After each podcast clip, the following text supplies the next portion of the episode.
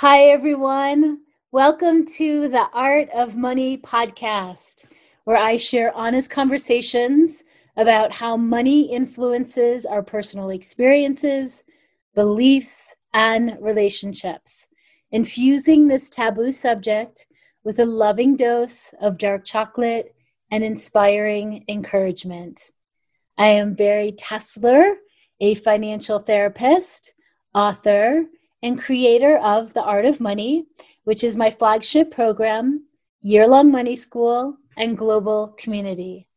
Integrating money healing, money practices, and money maps, The Art of Money is my holistic framework, blending therapeutic, body based practices with the real life tools you need to create healthy, sustainable change in your relationship with money. So you can say goodbye to that dusty old budget and hello to healing your money life. Learn more on my website, baritessler.com.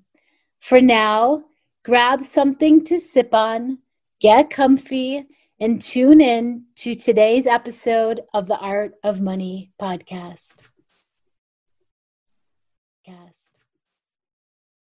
Hi, everyone. Welcome. Today, I have the honor of interviewing Carrie Van Winkle, and she is one of the TAs, one of the teaching assistants, which we lovingly refer to as transformational assistants in my year long Art of Money program. She's been a TA for the last two years. She's going to continue again um, for her third year as a TA, and then she took the Art of Money course a year before that. So um, I am so excited and honored to get to interview Carrie today to hear more about her work as a financial planner and advisor. And here is her official bio, and then we'll we'll get to say hello to her. So Carrie B. Van Winkle is a certified financial planner. She is a socially responsible investment advisor and financial planner. She helps smart and soulful women and couples thrive in their money life, create the life they envision, and align their values with their investments through her signature approaches to financial planning and socially responsible investing. She works closely with her clients to create investment strategies that match their concerns about how they are impacting the world, such as green energy, climate change, soil health, sustainable food systems, diversity in the workplace, economic and social justice, and human rights. Carrie is part of Natural Investments LLC, a collaborative group of 15 independent fee only advisors across the U.S. who specialize in socially responsible investing. Carrie volunteers as a member of the leadership team of Slow Money Kentucky, which she co founded in 2013. On a more personal note, Carrie is a proud auntie local foodie, spirited traveler, modern day tree hugger, and loves to hike with her husband, Richard. Carrie, welcome. Thank you. Thank you, Bari. It's great to talk with you. I know, I'm so excited. So, this is such a big topic. Um, thinking about our future, planning for savings or saving, you know, and then planning mm-hmm. for saving. What is that? What's the difference between saving and retirement and thinking about the future and planning for the future? And then how do we go about doing it in a way that's in alignment with our values? So I'm so excited. So let's begin, okay? Because so much to talk about. Um, I always like to begin by asking you to please share, you know, who you are, how you got started, um, and your approach to working with people around this area. So tell us a little bit of how this all began and where you're at right now. Well, I actually started uh, at, in social work. I have my master's in social work and thought that that was the way that I could best be kind of put in a position to help people and create change in the world. And um, did that. I was in uh, leadership positions in nonprofits for over 10 years and mm. really loved the work um, and also found myself um, going down a path that was a bit unexpected. I had started to uh, develop and implement programs in within the nonprofits I was working in that were about personal finance and your personal money life. And they really uh, resonated for me the power that that can really have in truly changing someone's lives and even creating generational change. Um, and then I loved it. I found myself really geeking out about it and getting nerdy with things that other people found terribly boring, you know. So I found that personally I just loved it as well. So um, after several years, I realized that's my work. This is my work that everything's been kind of leading towards, and that's when I um, got on the path to become a certified financial planner and became a licensed investment advisor, and then really uh, jumped in with both feet into something that personally I was already uh, doing and very interested in, which is the socially responsive investing. I somehow always forget that you're trained as a social worker. I don't know how I forget that. That's like such a key piece to who you are and to your story, you know, and and to our shared backgrounds. Yes, um, I love the I love the overlap of where you've come from, how you've evolved, the work that you do, and then and then meet. You know, it's we both started from places that we just definitely never probably saw ourselves being being in now. You know. Can you share just a tiny bit more of the story of you know as a social worker, even if you're you know working in high level leadership, you you're making more certainly then. Um, but usually there's a ceiling on what you can make and you're oh, doing oh, yeah. such amazing work and then there's a ceiling and you know for me I was I wasn't in leadership positions I was working as a counselor but I had a master's degree and I always tell the story I was making $11 an hour and couldn't move from there so chose to yeah. you know do something else I thought for a second wow this field is paid so low, it's not valued. Maybe I'm going to take that on, you know, and become an activist around that. And then I chose not to. Um, I chose to go a different route. Can you just tell a little bit about your personal story, you know, as a social sure. worker and what happened there and did you have a moment of not being able to do self-care or what, you know, what led you in addition to starting to create money plans for people that you were working with and starting to geek out about the language of money and you know how to manage and all of that. But a little share a little bit about personally what was going on. Sure. Um, so it's my my unfolding is is a bit different than yours for sure in in some ways there, which is I you know after I got out of undergrad I um, majored in psychology and anthropology and when I got done with that I I never thought that I would, you know, move back home, continue to live in Kentucky. I always thought, you know, I'm launching into the bigger world, you know. And then, uh, but the reality was, I had a lot. I had uh, almost thirty thousand dollars in student loans, which is at that time was a lot of money. And then, you know, with the de- my degrees, I I also was just earning very little. I got a job at a health department, um, doing what they called social work uh, and case management for a number of different programs, which just really opened me up to w- the working world um, and what I loved and what I didn't love, and you know, so it was great, but it wasn't. It it barely paid the bills and it barely paid my student loan payments, even when I was living at home with my mom. you know, so yeah. I that that's where I really felt the pressure that I had to do something different. I couldn't survive on yeah. that hmm. that you know, I couldn't stay there. So that's what really motivated me to get my master's degree and I felt like okay, this is going to help me get to another level of income. And and really then for a long period, you know, I was learning things like I was reading the books about, you know, nice girls get the corner office. And you know, eventually I started kind of awakening a bit to um not just waiting for people to see the hard work that I was doing, the good work I was doing and uh acknowledge that mon- monetarily. I eventually was awakening to the reality that I was going to have to do things myself, be more proactive to make that happen and be paid more fairly even with, within those nonprofit jobs. Um, so I was working in that direction, but I wasn't ever thinking for so long I was not thinking my true calling is outside of the nonprofit space.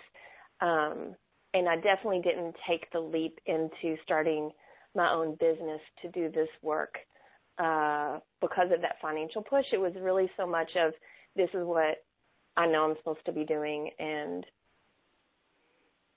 this is how I have to do it. You know, this is I, I yeah. have to start my own business. I have to work in this format to be able to do this work. And then I started pretty quickly after starting my own business. I got into the muck of my money mindset and my relationship with money in a whole new way of oh my gosh i have to ask people to pay me money for doing this work that i do with them and um and especially coming from a nonprofit background and a social work background, I had a lot of money mindset stuff to work through. So that's that was really kind of that time that I had to dive in and and really do the hard work. Got it. And when you were yeah. social, you know, when you were working those nonprofit jobs, yeah, um, were you able to have any success with asking for more and getting more, or was there just simply ceilings and all the places that you were working with? And you could ask in all these different ways and they just did not have the funds. Or did you have some success there?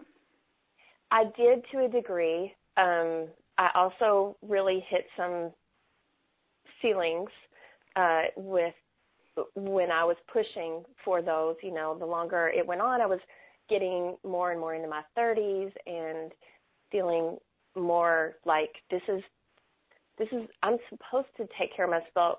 Myself, I'm supposed to, uh, you know, uh, be. You know, I believe I've always like had this like justice, strong sense of justice mm-hmm. and what's right, and so that kind of drove me that sense of justice, like knowing that another, you know, even within the nonprofit world, like the gender pay gaps are mm-hmm. very much there. Um, and okay. so I encountered a lot of that. Yeah, but I did have success. Uh, I remember there were kind of a few really pivotal times where I negotiated and uh, had success, got yeses that Excellent. felt really okay. important. Yeah. Okay. A lot of people have questions about that. You know, inside the Art of Money community, outside, you know, just how do you negotiate? How do you ask for more? How do you step up? You know, um, mm-hmm. and you know, can you can you give one tip on how you did that, and then we'll move on to savings and investing. But just one tip on what you did at that time um, to get a yes. uh, I would say, um, actually, I'll, I'll share a couple of things. Uh, one, one is, you know, for me, this is nothing new to people who have read anything about negotiating, but you know, for me, it, gave me confidence to feel equipped with information. And I'm a I'm a researcher. I'm a fact finder anyway, so I like to have I like to be equipped with information, and so mm-hmm. I that really helped me feel confident um, to feel like I had some important information to go into the conversations with. And then the, a, a mindset piece of it was really like going in scared and uh, and and being willing to do it anyway and move through a really hard conversation. You know, um, yeah. Hmm. And meaning equipped with information, meaning equipped with how much people are getting paid um, in yes. similar positions in other nonprofit companies in your area, outside your area, how much men are getting paid, how much women are getting paid, all of that. Yes, so very, you know, some of it was broader, uh, like comparable salaries for comparable positions that I could find on the internet at that time, and then some of it was more specific about knowing um, what people, other people within the organization were making. Mm, some, some of that you can find online, you know, within nonprofits, and so yeah, um, okay, that was helpful. Very good. Very good. Yeah, this maybe you go online and research all this, but it's just still so so good to hear, you know. And then mm-hmm. the, your second point about you were scared and you yeah. stepped up and did it anyway, you know. And with being afraid, being anxious or whatever it was, you still did it and that's a success, you know, being able yeah. to just ask for something even when we're afraid to, you know. We're In we're afraid fear, of a lot of things. Yeah, go ahead. Yes and and I'd say also the fear of being judged. You know, the fear of uh, sound, the fear of being perceived as out for myself, you know, selfish, greedy. Well, this poor nonprofit, they can't afford to pay you. That takes mm-hmm. away from other, you know. Oh my gosh, there's just so much there. okay. so many beliefs and mindsets within yes. uh nonprofit world, social work world, right? Okay. Mm-hmm. Mm-hmm. You should just do this good work. You shouldn't be, you know, looking to take care of your own needs and all of that. Okay. Mm-hmm. So let's that's all wonderful. Let's let's segue into um, savings and investing. Let's start there. Okay, so okay. Um, I know you talk about, and I think this is connected. The long game you say is a vital part of wealth building and financial freedom and retirement. So I'd love you to talk about that, and then also talk about the difference of saving and investing and how they connect. Okay. Yeah. So I um, have realized in my work with people that uh, the long game is really challenging and maybe the most challenging in some ways the most challenging part of um, the taking action in our money life. Uh, and I've, a lot of not all my clients but a good number of my clients are entrepreneurs. And entrepreneurs in my experience often are not focused on the long game things can, you know, things can change as an entrepreneur. Like you might have a 90 day plan or a year plan, but the long game, meaning like when we're talking about wealth building timeline and saving for retirement or financial freedom timeline, you know, that could be 10, 20 or more years. And that can be really challenging for people to sink their teeth into. Hmm. And why? Because I mean, I know some people it's really easy to think about the future. That they always are planners thinking about the future. As others of us, it's not so easy. It's a muscle we have to train over and over to think about that. Is it just different nature, personality types? I think that yes. I what I've seen is um,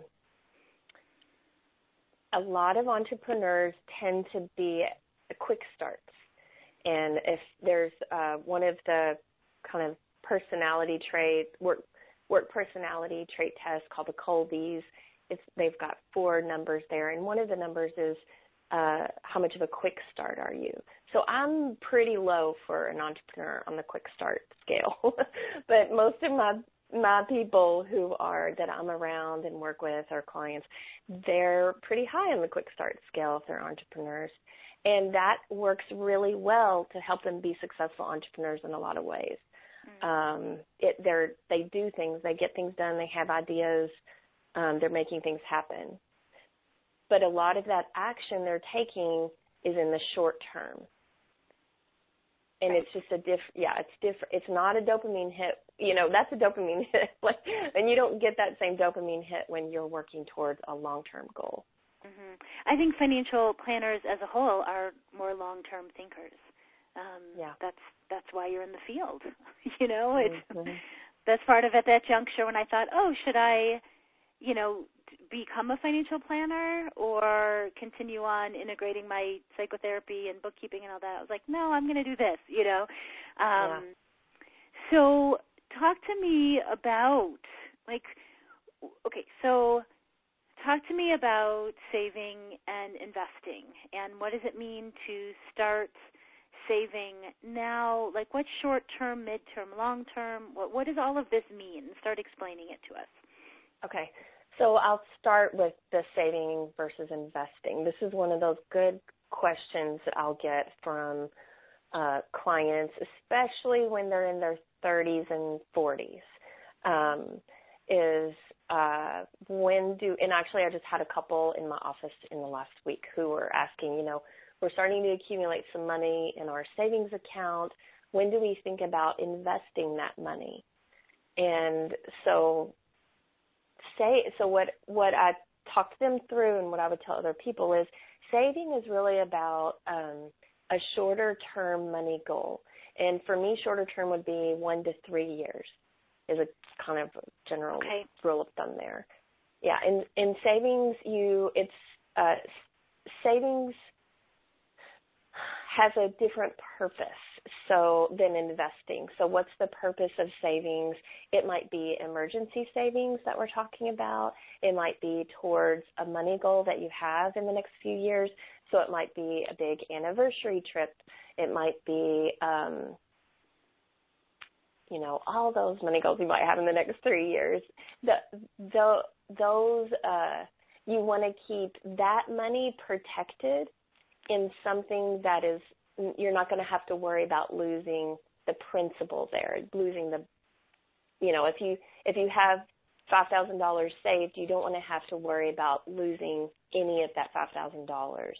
You want to keep it protected and you want to keep it accessible. And the word I would use also is liquid. So liquid means you can access it at any time um, as soon as you need it. Versus so, some longer term investments are might not be liquid and you might not be able to turn them into cash like your house.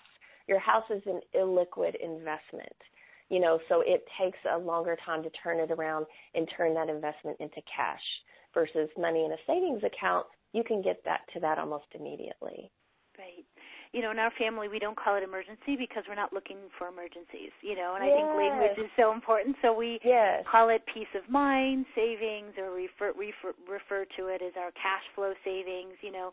Um so that's things happen, life happens, you know, and there's liquid accessible cash um that's there, right? And then yes. maybe a separate little savings one would be for a trip to Europe or Iceland or you know wherever mm-hmm. we're trying to get ourselves to, you know, and that mm-hmm. that is more short term. But I like to be really aware of what we're naming it. So instead of this is our emergency savings, it's our peace of mind savings, or it's our cash flow that yes. we can immediately access when things happen, you know, and then maybe a little separate one for a goal or a few separate ones for a few goals, right? Mm-hmm. Okay. Yes. So that that's go ahead. And then investing is really um about that's a way to build um, on money that you save uh, for longer term goals. So the typically we think of the long term, you know, the longest game we're playing is really to become financially free or financially independent or retired. Those are to me kind of all the same thing. It means that you're not dependent on generating money from work that you're doing to um, to live a certain level of lifestyle that you want to live.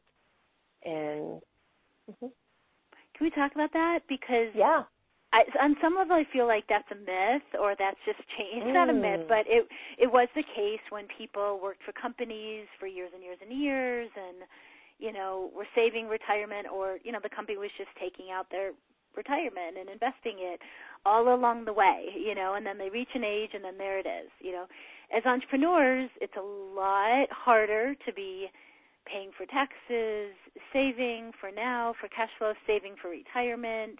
Um, what what's the reality, you know, yeah. uh, or the percentage of people that actually save for the future? Or do many of us still choose to lear- work in our later years? Are many of us trying to find really creative options of how to live later on? Like, is is that old paradigm of retirement changing or you know are there just a few different versions of it i definitely think the old paradigm is changing and you know my grandfather retired from ge at six you know the day he turned sixty five um he worked the lawn at ge for thirty years or however long and then he retired and that was it. You know then he got his pension and um his social security and you know and lived out his retirement. And that's not that's not reality for a lot of people including a lot of baby boomers um anymore. People don't have pensions or if they do they're relatively small compared to what they used to be um and then i think a lot especially um gen x and younger just had a different money reality from the start. um, no no pensions unless you're a teacher or police officer, maybe you know, um, but no pensions, um, student loan debt, longer to get into the workforce, especially if you're an entrepreneur. Then you've had kind of the varying, you know, ups and downs of building your business and pivoting and all of that, and so and then you know kid the medical expenses and kids and yeah. So i think there's so much more that people are going through now uh, with financial challenges or financial needs and then at the same time don't have the financial support built in that people used to have. So yeah i don't mean to be so heavy but i, I yeah. think that's i think it honors the reality of what a lot of people are experiencing to acknowledge it so for those, and then we'll move back into you know more about investments mm-hmm. and what people can do and how to incorporate our values and what is socially responsible investing. But give us some hope of you know just yeah. you know there it's a different reality. So and there have been a lot more challenges or different challenges. And so, can you share just a few scenarios of of it working out or different ways of going about our later years?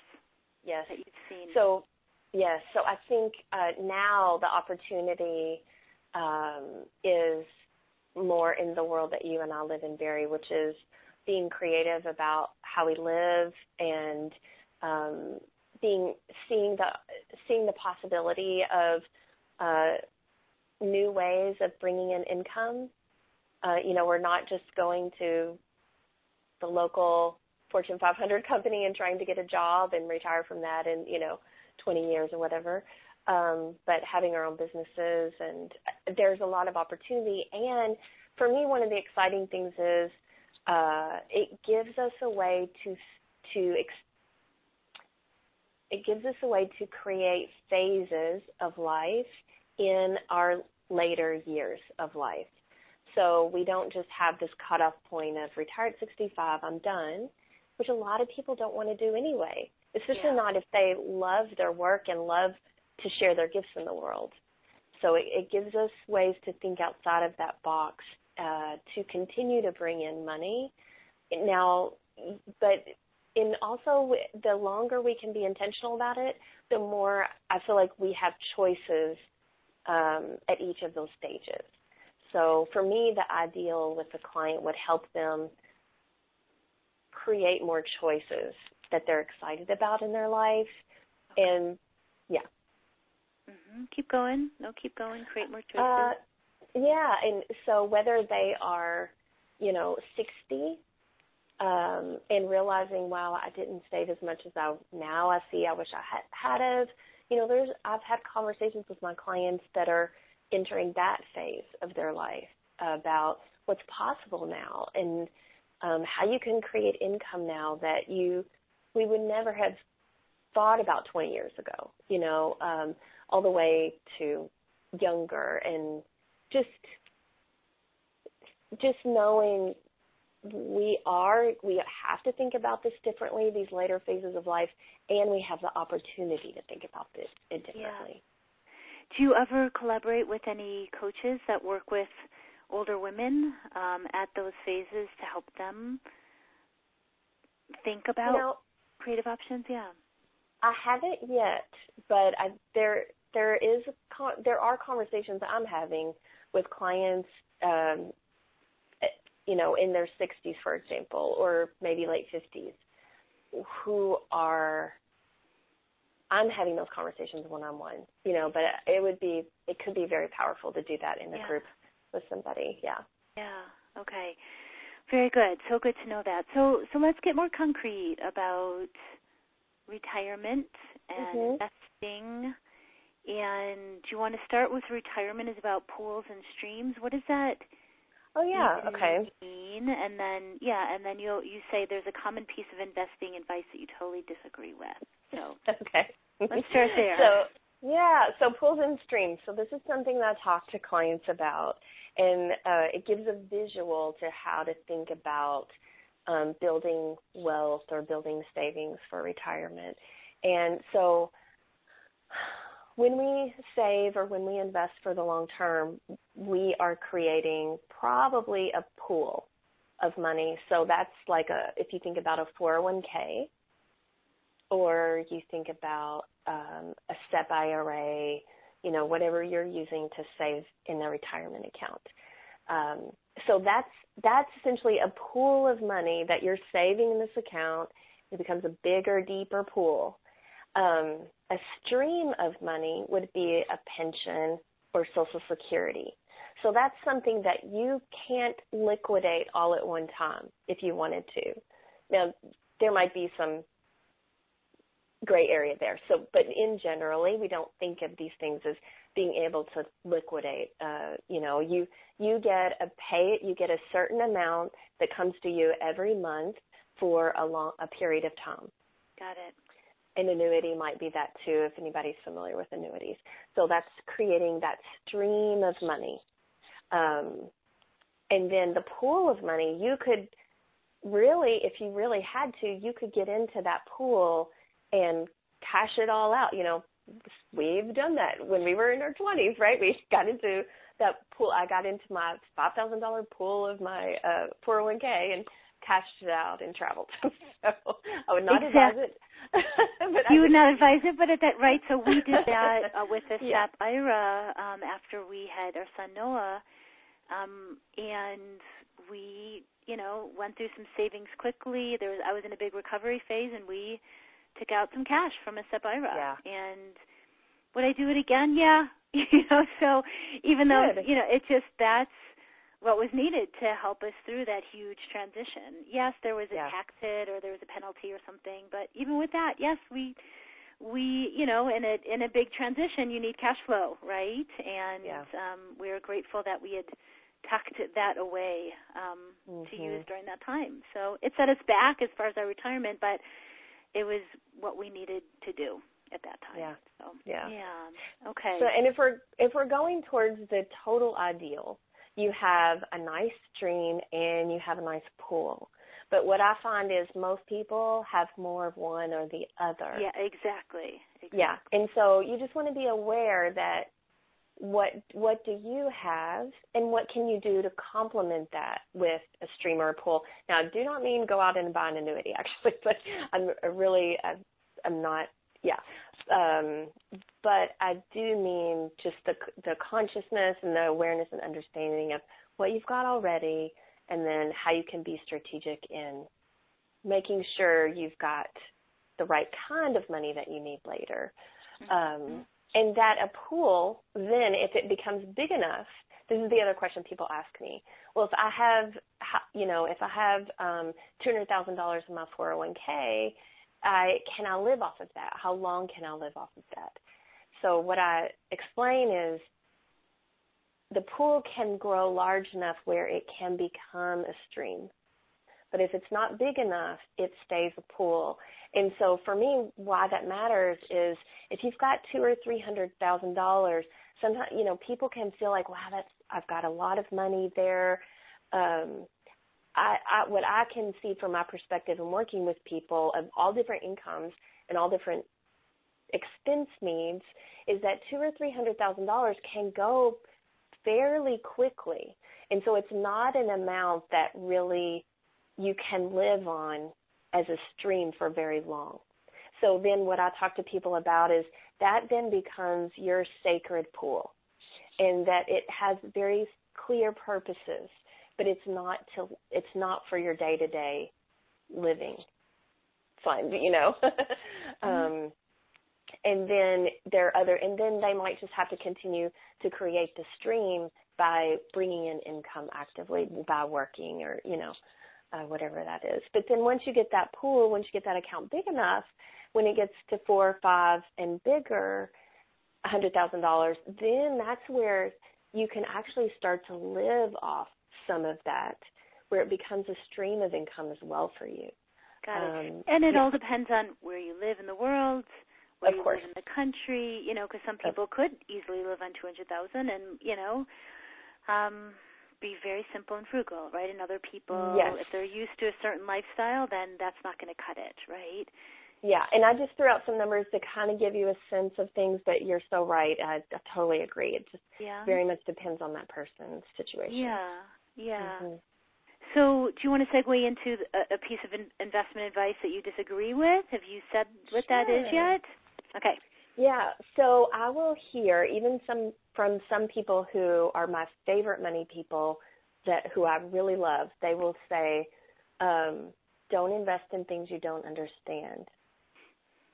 And I always just get a little catch in my belly when I hear mm-hmm. that mm-hmm. because for me, um, I don't. Sometimes I can be a little literal, maybe too literal. And this advice, when I hear it, I think I feel like that is uh, kind of ripe for misinterpretation, and I feel like there's a lot of fear that paralyzes people around investing already, and then giving them this guide that well, you you better understand it if you're going to invest in it right. is a lot of pressure, and that it just adds to their fear and paralysis. Okay, so that's really important because we are so afraid of investing, right? Yeah. Women are more than men. Um, traditionally, that's not always the mm-hmm. case, right? So, and there's so much to learn. And so, how do we even go about it? And you know, I'm just, you know, you really it needs to be in small increments, and we learn a little bit as we go, and we ask questions, and we're brave, and we sit down with a financial planner or you know, just to interview them and we don't know everything. So that's more of my style, which I think is similar to yours, is we're going to learn as we go. We're going to learn in increments. We're not going we don't have to know everything before we begin. Um, right? And yes. so so share share a little bit about how this goes. Yeah, about so yeah. you're kind of describing people who are like I'm going to do it myself or I'm going to learn everything, which is so wonderful to learn and, and become educated in this area. So share a little bit about this terrain. Yes. So I think of this like um, I have a hybrid that I just got this about a year ago. And so I knew that's I had to get a new car. I knew that's what I wanted. I don't I couldn't tell you how it works. Right. I have you know, I know what I need to do. I need and I know what I need to know. But I don't expect myself to know to to know exactly how that hybrid system works, how to even go in and change the oil. You know, I know that I have people that I can go to to be the experts for that. Um, so, and I think it's similar with our money life, especially when we get into areas that are um, a little more complex, like investing. So, I don't. Ex- I just want people to know that you don't have to be the expert and it's just about learning what your role is, knowing what you really need to know, um, and also listening to your gut. Yeah. So yeah. Eh, yes, and like you said, all of that, being brave, speaking up, even if you feel like you're going to sound stupid, you know, like uh, getting into the conversation, asking questions. For me, one of the important things that my clients experience is that they always leave our conversations feeling a little more confident and a little more knowledgeable than when they started the conversation, you know? And that's all. That's all that they have I would want them to experience. I just don't want them to feel this huge pressure to like be the expert, you know, on all of this stuff. So so this is so important because, you know, there's some people that will want to learn everything and do it themselves mm-hmm. and do their investing by themselves. There will be that crew, right? Sure. And within that, there may be some people who are just um, hesitant or not trusting of the field, or who do I trust, or who do I go to, or how do I know if they're an expert, or why are they an expert, or you know. So the, yeah. those are all valid questions. I think one of the things I've learned over the years is that um, I need a financial team. I don't have to know everything. Um, I want to learn parts of it, certainly, you know, and I need to, I want to be able to ask new questions every time I go in, or every time I get on the phone with my financial planner, or every time we show up in our accountant's office, or so on, right? I'm constantly asking new questions, but I'm, and even you know in moments at the beginning i certainly felt stupid. You know i don't know any of this you know. Yes. but i also feel like it's okay to have someone on my team. It's okay to have someone to support me. Um and there was a big thing when i learned about the difference between fee only financial planning and someone who just gets you know gets paid by investing um for us and gets paid by the insurances that we choose and all that. So will you even just clarify the difference there and why you are fee only advisor mm-hmm. and the whole crew of you is fee mm-hmm. only? Mm-hmm. And that's such yes. a big difference in the field, right? Yes, and I, you know, when I was uh, before I ever thought I was going to be an investment advisor, and I I needed help, and I went to somebody who uh, was recommended. I, she seemed trusted. She was friendly. She's she was helpful, and I sat across the table from her and told her what I wanted, and I wanted to do, you know, open a retirement account. I wanted to do socially responsive investing, and she just looked at me very like. uh like, oh, you poor thing, you know, you, mm-hmm. you, um, I, and she said, Carrie, I want you to make money, you know, and so for me, I'm, that's a little off, but for me, it was no, it's related. It's yeah. related. and and later, I found out I I was going to her as an investment advisor. I thought she was like more I I didn't understand what she was. And then later I found out, oh, she's an insurance agent. She sells insurance. Mm-hmm. So I was really expecting her to serve a certain role for me that just wasn't working and then but she portrayed herself as a fit for what I needed. Yeah, and it was she was an insurance agent. She sold insurance and that's how she made her money. So of course when she came to me and my husband who do not have children and we were in our 20s and we already knew we weren't going to have kids and said, "You need to buy an annuity." You know, it was just like it just didn't resonate at the time. I had I didn't understand why, but now I see like that was not appropriate for us, you know. So there's and nothing so, like, wrong with selling insurance, right? We all no, we need insurance. Not. Like we I love yes. my I'm, I, it was a huge step to buy life insurance. Yes. For my husband. Yeah, and, and I don't you know.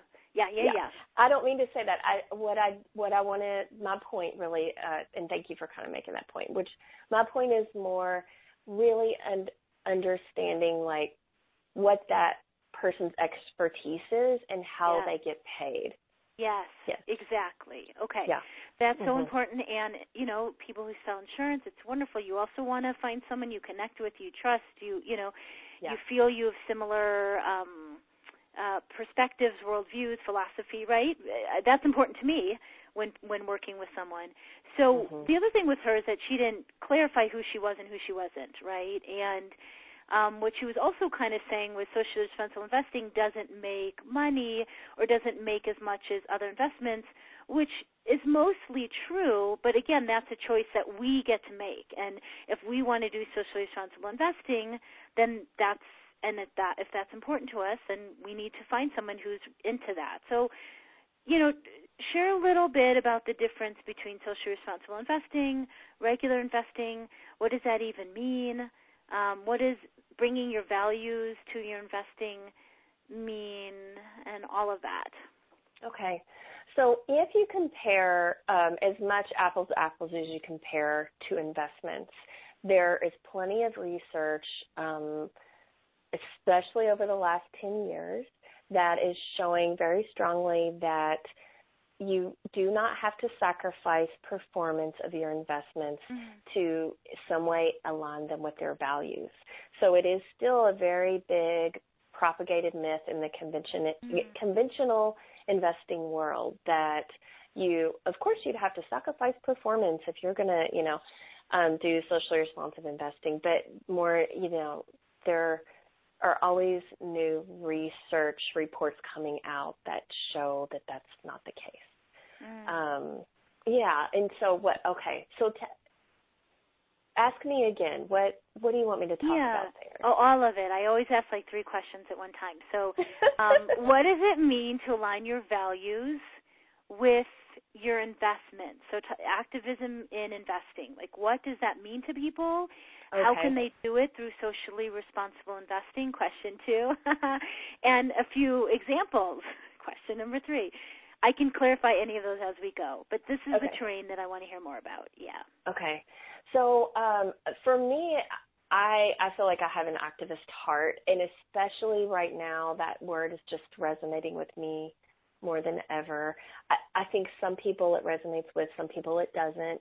But I think what a lot of people uh, who are in your community do identify with in some way is feeling like they bring their whole self to their money life. And their whole self includes their heart and their spirit, uh, what matters to them in the world. So, what matters to them in their very personal life, and then also what matters to them in the actions that they're taking in the bigger world and the ripple effect that those actions are having. And so, what what socially responsive investing can do is it's an approach to investing that helps understand um, where we dive in and understand who you are, what your values are, and then where those values can be connected to your investment choices, either by things you don't want to invest in. So an easy one right now is fossil fuels. You know, it might be fossil fuels, it might be military, yeah, military uh, gun manufacturers, military contractors, nuclear energy. Um, those are some tobacco industry. Those are some big ones. Um, it, or it, and or it can be aligning values that you want to be reflected in how you're investing in the positive side. So things that you want to support and see more of, like renewable energy or sustainable agriculture or um, diversity in the workplace and fair wages. Um, so many different things can be reflected there. Hmm. Okay. And say more. you know, say okay. more about Yes. Yeah, keep going. So and there so that's that's two of the four strategies or approaches under that socially responsive investing umbrella. And also when I say socially responsive investing, I really mean whatever you might mean, you know, so you could, the terms include socially responsible investing, green investing, ethical investing, impact investing. You know, there's just so many terms. So I use that, when I say that term, I really am meaning kind of whatever fits under that umbrella. And there are um, some subtleties to the differences in some of those terms for sure that we won't dive into right now, but yeah, just know that I'm I'm speaking big big overview term there. Mm-hmm. And yeah, mm-hmm. so we've so there's two I mentioned. What you don't want to invest in, which is divesting or negative screening. What you do want to invest in, which is positive screening or impact investing. And then also um, the third approach or that the third method that's used with socially responsible investing is called um, shareholder act, uh, advocacy. So that's where uh, somebody is at a, a I want to get real specific with examples, but you know that's where you advocate as a shareholder with a company, or you're a part of a group, or a part of a mutual fund, a part of a nonprofit that's advocating with that company that owns shares of that company uh, for something that they want to see or against something they want to see. So um, yeah, an issue that's important. And then um, the fourth of those uh, methods under social responsive investing is community investing.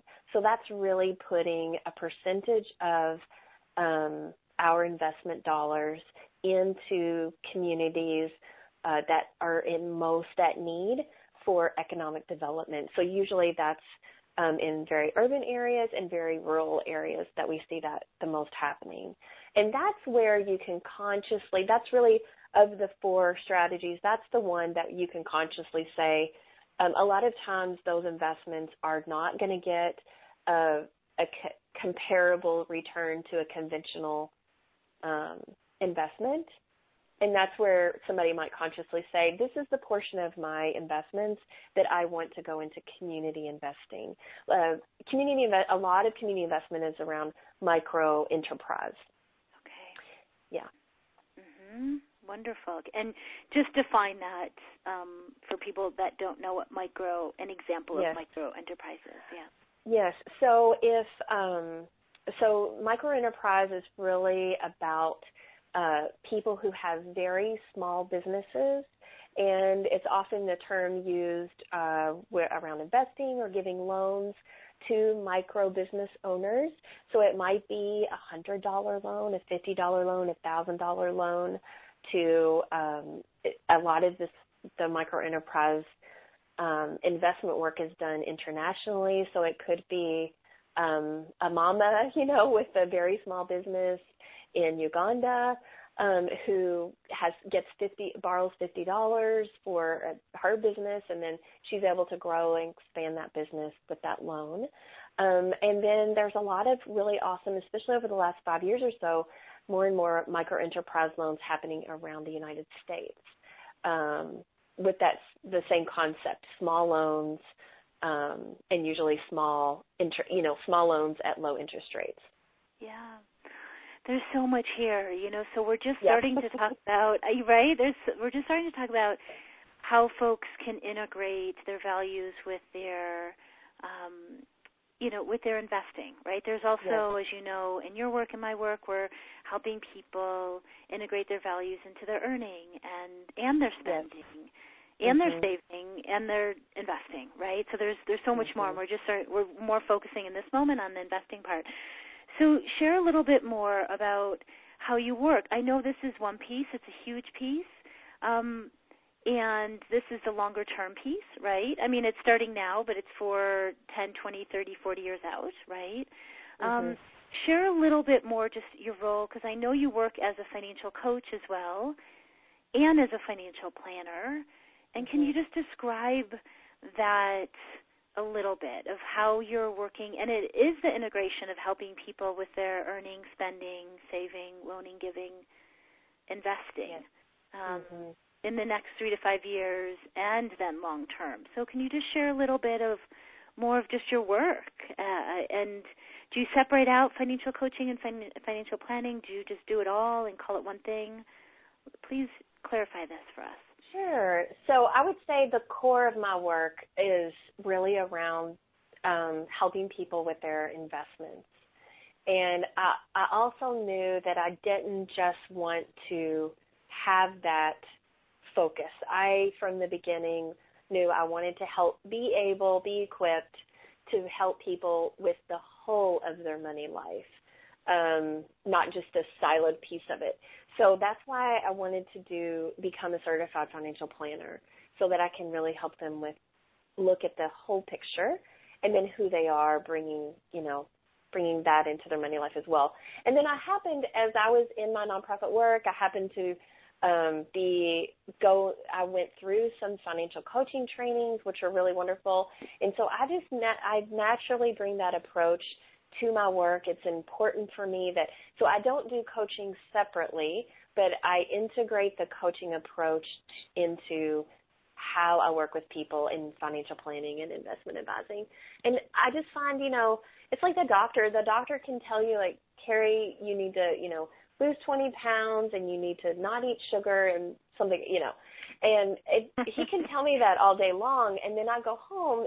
It's easier said than done, you know. so I feel like money advice is the same way, or a money professional telling you, here's what you need to do, go home and do it. That's so much easier said than done. As you know, Bari, you're all about behavior change and transform, you know, transformation with your relationship with money. So for me, I I bring that into that nitty gritty work with financial planning and with investment advising. It's you know, like I said, I see people are they come to me and they do still have often a lot of shame around parts of their money life. They have been paralyzed. They've inherit, for example, they've inherited money and they have very mixed feelings about that and they want to be a good steward of that money and they feel very paralyzed in how to do that, so they don't do anything. Um, or the business owner who's rocked it in their business and their the money is coming in now, and yet they're not feeling very different in their personal money life yet, and they're not sure why not. You know, so they're bringing all that stuff in. You know, so that's where I bring that kind of coaching approach to really help them uh, move forward and actually make a difference and make change in their money life as we do the work. Wonderful, wonderful. Is there any one last thing that you would love to share that you would feel this interview was incomplete if you didn't say it, knowing that there's at least 10 more threads or 10 more things that we can talk about. But I think this was a wonderful beginning introduction to you, Carrie, and to your work. Is there one more thing that you would love to share with everyone? Yes. One more thing would be um, I feel very much a part of um, what I I feel like is happening now. Lynn Twist talks about it um, in her work about the feminine, you know, coming into equal partnership with the masculine in uh, in the next hundred years. And for me, I feel very uh, uh, deeply connected to the work that I'm doing um, and rooted in. I guess I feel very rooted in my why of why I'm doing this work is um, at a deeper level about helping, particularly women, um, feel more confident in their money life, be able to engage in their money life, and also, um, you know, you've interviewed Amanda Steinberg who talks about this, where there's so many. Uh, maybe Barbara Stanny talks about this, but there women are coming into economic opportunity uh, now. It's happening now, and it will continue to unfold in very powerful ways. And either we step in to that opportunity or we hand that over to someone else by by not dealing with it or by actually asking someone else to deal with it. And I just feel like I'm here at this time now to help women in their way, in their very personal way. It doesn't have to be big and wow, you know, but I feel like every woman who can engage more confidently in their money life in a way that feels good in their heart and in their belly, you know, sits well with them, um, that that's an important part of any positive change that we want to create. Uh, and so, yeah, I just wanted to share that's a really personal part of my why, I think, and Love it. very t- timely it. for what's happening. So it is. Yes, yes, yes mm-hmm. to all of that. Carrie, mm-hmm. thank you so much for you, being on today. Thank you so much. You know, I know all of this can be continued. Um, where can people find you? Is it carrievanwinkle.com? I'm making that up. So is that your is that your website? Yes, uh, Carrie. I use mostly I use Carrie B Van Winkle, so just the letter B, carriebvanwinkle.com. Um, and you can find me there. Uh, yeah, and I would love to talk to anybody who has more questions or the community listening to this. We can get on the Facebook group and dig a little deeper. Thank you so much, Carrie. Mm-hmm. Take good mm-hmm. care. Bye for Thanks, now. Thanks, Bari. Bye. Hi again. Thank you so much for joining me today. What you heard here is a delicious sample of the loving guidance, heartful inspiration, and practical tools you'll find in my year long money school, The Art of Money. I hope you found something here to take with you a lesson, some inspiration, or even just a little grace for yourself and where you are in your own money journey. If you're feeling called to wade deeper here, please pack your financial goals, soul deep aspirations, and grab your favorite person. You can find out more at baritessler.com.